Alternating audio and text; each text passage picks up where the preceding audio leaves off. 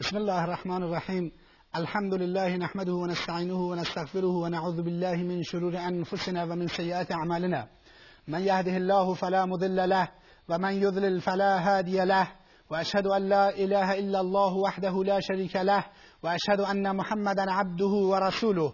صلى الله عليه وعلى آله وصحبه اجمعین أما بعد بینندگان عزیز و السلام علیکم و رحمت الله و برکاته در خدمت سروران هستیم با سیرت پیامبر خدا صلی الله علیه و آله و سلم.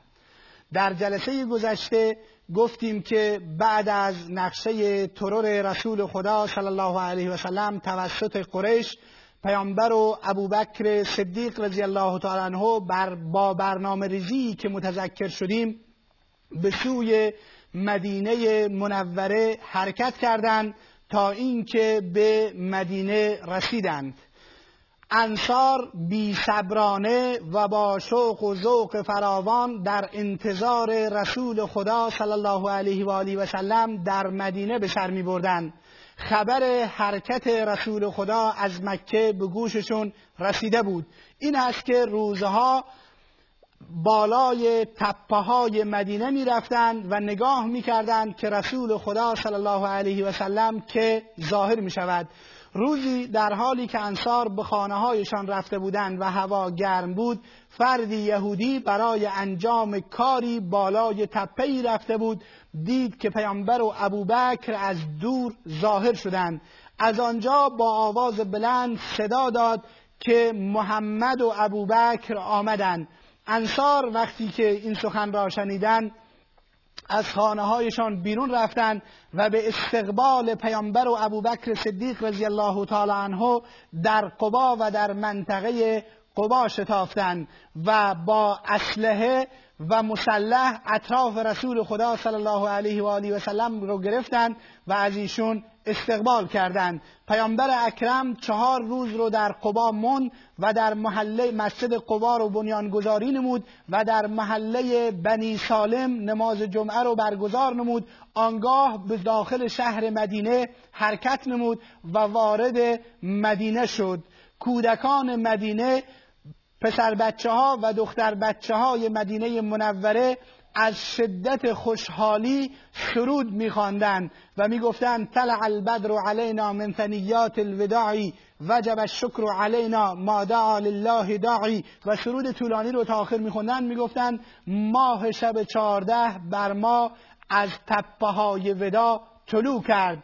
شکر خداوند به خاطر این نعمت بر ما واجب است. به اندازه ای که هر دعا کننده ای در دنیا خداوند رو بخواند و اینگونه انصار از قدوم رسول خدا صلی الله علیه و آله و سلم ابراز خوشحالی و نشاط نمودن و از پیامبر خدا صلی الله علیه و سلم و ابوبکر استقبالی بینظیر نمودند. اینگونه وقتی که وارد شدند بسیاری از انصار که پیامبر را ندیده بودند فکر می‌کردند که ابوبکر پیامبر هست. این هست که نزد ایشون می‌رفتند. اما وقتی که هوا گرم شد ابوبکر صدیق رضی الله تعالی عنه بلند شد و پیامبر رو سایه گرفت. اون موقع بسیاری متوجه شدند که محمد صلی الله علیه و سلم شخصی است که نشسته است و ابوبکر همراه و خدمتگزار رسول خدا صلی الله علیه و آله و سلم و صاحب و یارش می باشد این گونه وارد مدینه شدند. هر یک از مردم انصار و هر یک از اطرافیان پیامبر و مسلمانان مدینه می‌خواستند که پیامبر اکرم صلی الله علیه و آله و سلم به خانه آنها برود. پیامبر اکرم صلی الله علیه و سلم فرمودند شطورم را آزاد بگذارید و بگذارید ببینید که شطورم به کجا می رود این است که شطور پیامبر اکرم صلی الله علیه و سلم رفت و نزدیکی خانه ابو ایوب انصاری جایی که امروز مسجد النبی در آن ساخته شده است در آنجا خوابید. پیامبر اکرم صلی الله علیه و سلم در آنجا سکنا گزیدند و ابو ایوب انصاری رضی الله تعالی عنه ایشان را در خانه خودش پذیرفتند. بعد از چند روزی هم بقیه کسانی که در مدینه مونده بودند سوده همسر پیامبر اکرم صلی الله علیه و سلم و دو دختر پیامبر فاطمه و ام کلثوم و اسامه ابن زید و ام ایمن و عبدالله فرزند ابوبکر و خانواده ابوبکر همراه عایشه صدیقه رضی الله تعالی عنها نیز هجرت کردند و وارد مدینه شدند. این گونه فصل جدیدی در زندگی پیامبر اکرم صلی الله علیه و سلم آغاز گردید و تحولی بزرگ در حیات مسلمین ایجاد شد و هجرت در واقع منشأ تحولی عمیق در حیات و زندگی مسلمانان بود. بعد از اینکه مسلمانان در مکه شکنجه و می‌شدند اذیت و آزار می‌شدند اموالشون مصادره میگردید. از انجام عبادات جلوگیری می شدن همکنون در مدینه محیطی آرام و مناسب پیدا کرده بودند تا به عبادت پروردگارشان بپردازند. حالا درسهایی رو که ما می توانیم از ماجرای هجرت رسول خدا صلی الله علیه و سلم و هجرت به طور کلی بگیریم عبارتند از یک این نکته رو ما بدونیم که درگیری میان حق و باطل یک سنت الهی و یک قانون الهی است و در طول تاریخ ادامه داشته است.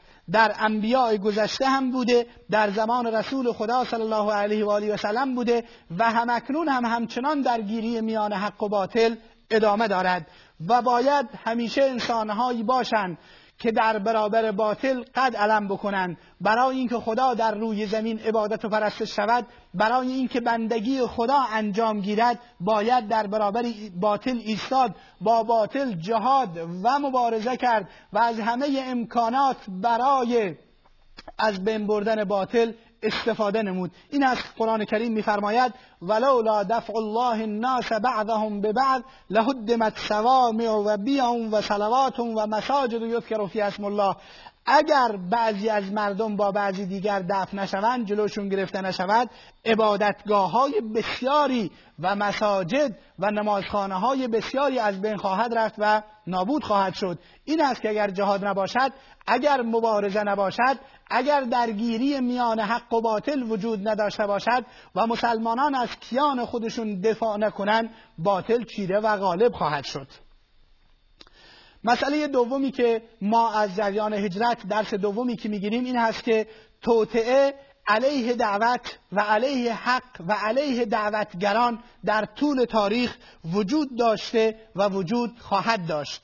دعوتگرانی که در مسیر دعوت حرکت می‌کنند در مسیر اسلام حرکت می‌کنند باید بدانند که آنطوری که مسلمانان مکه با شکنجه و اذیت و آزار و زندان و قتل و ارهاب روبرو شدن آنها هم از تاغوت ها و جباران و ستمگران و ظالمان این مسائل رو خواهند دید. این است که برای اونها برای ترور کردن شخص رسول خدا صلی الله علیه و سلم نقشه کشیدند که ایشون رو به قتل برسانند. دعوتگران بالاتر از رسول خدا صلی الله علیه و سلم نیستند. دعوتگران باید بدانند که راه دعوت مسیر دعوت مسیر حق و در مسیر حق گام برداشتن خالی از توطعه کفار و مشرکین نیست و فرش با گل و ریاحین نیست بلکه با خون و شهادت فرش هست. این است که اونها در مشرکین مکه نقشه ترور رسول اکرم صلی الله علیه و آله و سلم رو ریختن و برایش جایزه تعیین کردند صد شطور اما موفق نشدند امروز هم ستمگران و ظالمان و جنایتکاران برای از بین بردن دعوتگران و مبارزان تلاش می‌کنند و همون حرکاتی را که قریش در اون زمان انجام می‌دادند برای از بین بردن دعوت و دعوتگران انجام میدن و این دعوتگران هستند که با تأسی به حیات پربرکت رسول اکرم صلی الله علیه و آله و سلم مسیر دعوت رو بپیمایند و طی بکنن تا اینکه پیروز بشن یا اینکه به شهادت برسن و این هر دوتا فضیلت و اجر و ارزش هستند نزد خداوند عزوجل مسئله بعدی که از هجرت درس می‌گیریم برنامه ریزی دقیق رسول اکرم صلی الله علیه و آله و سلم در جریان هجرت هست و این می‌خواد به مسلمانان درس بده به عنوان الگو و به عنوان اسوه و نمونه که ببینید در زندگیتون برنامه داشته باشید. برای کارهایتون و حرکتهایتون و مبارزاتتون و دعوتتون برنامه داشته باشید و بدون برنامه حرکت نکنید. و این تکلیف الهی به پیامبر اکرم صلی الله علیه و سلم هست. که برنامه ریزی بکند و تکلیف خدا بر هر فرد مسلمان هست که برای حرکت ها برنامه ریزی بکنند. این هست که ما برنامه ریزی رو در سایر حرکت های پیامبر اکرم صلی الله علیه و سلم در جریان هجرت مشاهده می‌کنیم. به خانه ابوبکر در روز اول در شدت گرما اومد تا کسی متوجهش نشود. چهرهش رو رسول اکرم صلی الله علیه وسلم شالی رویش انداخته بود تا زیاد دیده نشود. وقتی خواستند از بیرون بشن شب هنگام از دروازه پشتی خانه ابوبکر صدیق رضی الله تعالی عنه بیرون شدند.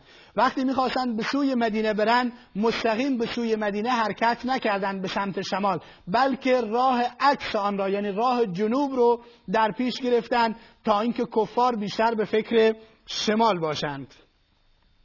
وقتی که در مسیر راه حرکت می‌کردن عبدالله ابن اوریقت یعنی راهنمای اونها اونها رو از مسیر و راهی غیر معروف حرکت می‌داد. علی ابن ابی طالب رضی الله تعالی عنه رو در جای خودش گفت که بخوابه تا دچار مشکل نشه. پیامبر اکرم صلی الله علیه وسلم همه نیازهای سفرش رو برداشت. چنانچه وقتی در خانه ابوبکر رضی الله تعالی عنه اومدن و برای سفر برنامه‌ریزی کردن اون کیسه ای که توشه اونها درش وجود ند... کیسه ای که توشه اونها در آن وجود داشت در بندی نداشت که اسماء رضی الله تعالی عنها کمربند خودش را به دو قطعه تقسیم کرد و یک قطعش را بر در کیسه توشه آنها بست و از اینجا اسما رضی الله تعالی عنها به ذات نتاقین یعنی دارای دو کمربند معروف است. و در بعضی از روایات آمده است که پیامبر اکرم صلی الله علیه و آله و سلم بیشون فرمود خداوند به جای این کمربندی در بهشت به تو امانت عنایت می کند همچنین پیامبر اکرم علی ابن ابی طالب رضی الله تعالی عنه را سر جایش خوابان تا اینکه بعد از پیامبر اکرم ها را به اونها برگردانند. عبدالله ابن ابوبکر اخبار دشمن را می آورد عامر ابن فهره گوسفندان را میچرانید در اونجا شیر برای اونها می آورد و این این میرسونه که پیامبر اکرم صلی الله علیه وسلم چقدر دقیق برنامه ریزی می‌کند برای حرکت دعوت. و این باید برای مسلمانان و سایر دعوتگران درسی باشد. درس بعدی که از جریان هجرت می‌گیریم استفاده از اسباب. ضرورت استفاده از اسباب هست که بارها متذکر شدیم. پیامبر اکرم صلی الله علیه وسلم رو می‌بینیم که از سایر اسباب استفاده می‌کند. اما باید اعتماد انسان و توکل انسان بر خداوند عزوجل باشد نه بر چیزهای دیگر. درس دیگری که ما می‌گیریم این هست که باید ما به عنوان مسلمان و اهل سنت و جماعت ایمان به معجزات حسی نبی اکرم صلی الله علیه و آله و سلم داریم و در این سفر می‌بینیم که معجزات متعددی از نبی اکرم صلی الله علیه و سلم متحقق شد. اولا روایت شده که انکبوت آمد و بر دهانه غاری که پیامبر و ابوبکر وجود داشتن تار تنید و این معجزه پیامبر هست. دیدیم که در جریان سفر وقتی ام معبد رو دیدن و گوسفندشون شیر نداشت چگونه با دست کشیدن رسول اکرم صلی الله علیه و سلم بر پستان گوسفند پستانش پر از شیر شد و این معجزه دیگر از معجزات پیامبر خداست. سراقه ابن مالک وقتی که به پیامبر اکرم صلی الله علیه و سلم نزدیک شد دستهای اسبش در زمین فرو رفت و بعد پیامبر به ایشون وعده داد که دستبنده های کسرا را به دست خواهد نمود. و این معجزه پیامبر اکرم صلی الله علیه و سلم متحقق شد و اینها همه از دلایل نبوت و رسالت پیامبر اکرم صلی الله علیه و آله و سلم محسوم می‌شوند. همچنین از این ما این درس می‌گیریم که انسان از انسان مشرکی که قابل اعتماد هست می توانیم کمک بگیریم. چنانچه رسول خدا صلی الله علیه و سلم از عبدالله ابن اریقت که مطمئن بود خیانت نمی کند و فرد قابل اعتمادی است برای اینکه راه را خوب می‌دانست کمک گرفت و در این راه ازش استفاده کرد. بحث بعدی که ما از جریان هجرت به طور کلی می‌گیریم نقش زنان رو در هجرت می‌بینیم که زنان صحابه هم رضوان الله تعالی علیهن اجمعین در هجرت نقش داشتند عایشه رضی الله تعالی عنها داستان هجرت رو به طور کامل برای ما نقل می کند این راوی بزرگ اسلام کسی که بسیاری از مسایل زندگی پیامبر اکرم صلی الله علیه و آله و سلم رو برای ما نقل کرده داستان هجرت پیامبر خدا صلی الله علیه و سلم رو هم برای ما نقل می کند شاید یکی از فلسفه های ازدواج پیامبر اکرم صلی الله علیه و سلم با عایشه صدیقه رضی الله تعالی عنها همین نکته باشد که عایشه فردی حافظ تیز، تیزهوش و بسیار زیرک و زرنگ بودند. به طوری که بسیاری از مسائل خانوادگی و زندگی پیامبر اکرم صلی الله علیه و آله و سلم رو برای ما نقل کردند و اینجا داستان هجرت را هم برای ما نقل کردند.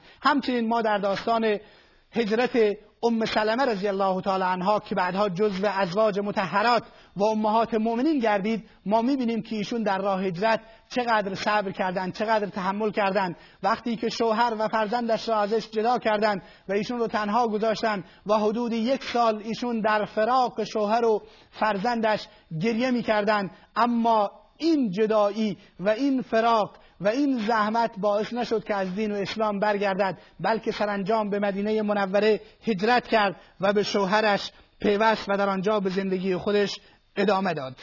اسما دختر ابوبکر ذات النتاقین این کسی که دو تا کمربند کمربندش را پاره کرد و بر دهانه توشدان رسول اکرم صلی الله علیه و سلم بست.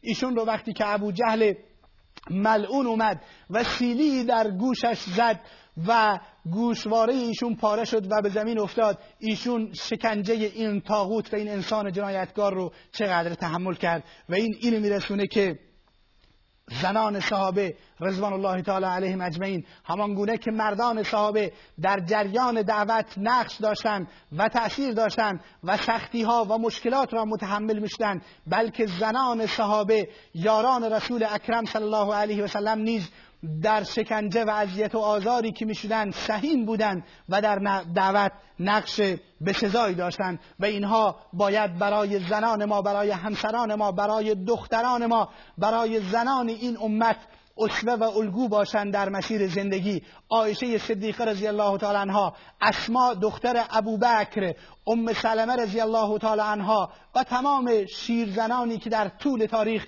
در مسیر دعوت حرکت کردند و شکنجه ها و اذیت و آزارها را متحمل شدند تا اینکه اسلام باقی بماند. دین و توحید و پرچم لا اله الا الله و محمد رسول الله صلی الله علیه و آله و سلم در روی زمین باقی بماند. همچنین اسما رضی الله تعالی عنها می‌گوید بعد از اینکه ابوبکر هجرت کرد پدرش ابو قحافه که تا اون زمان هنوز مسلمان نشده بود نزد ما آمد و گفت آیا چیزی برایت برای شما باقی گذاشته است؟ می‌گوید ابو قحافه نابینا بود. من دستش را روی مقداری سنگ گذاشتم و گفتم اینها همه مال هستند که برای ما باقی گذاشته است. و گفت پس خوب است که برای شما چیزی باقی گذاشته است. اسما می‌گوید در حالی که ما چیزی در خانه نداشتیم. این زیرکی و هوشیاری زنان صحابه را میرساند. ما باید این زندگی این بزرگان و این شیرزنان برای ما در تاریخ درس باشد. مسئله بعدی که درسی که ما درس بعدی که ما از هجرت می‌گیریم این نکته هست که ببینید پیامبر اکرم علی ابن ابی طالب رو باقی می‌گذارد در مکه تا امانت ها را برگرداند. امانت های مشرکین و کفار قریش را به آنها برگرداند. با وجود اینکه مشرکین در حال جنگ با پیامبر به سر می بردن اما در صداقتش در راستیش در امانتداریش شک نداشتند.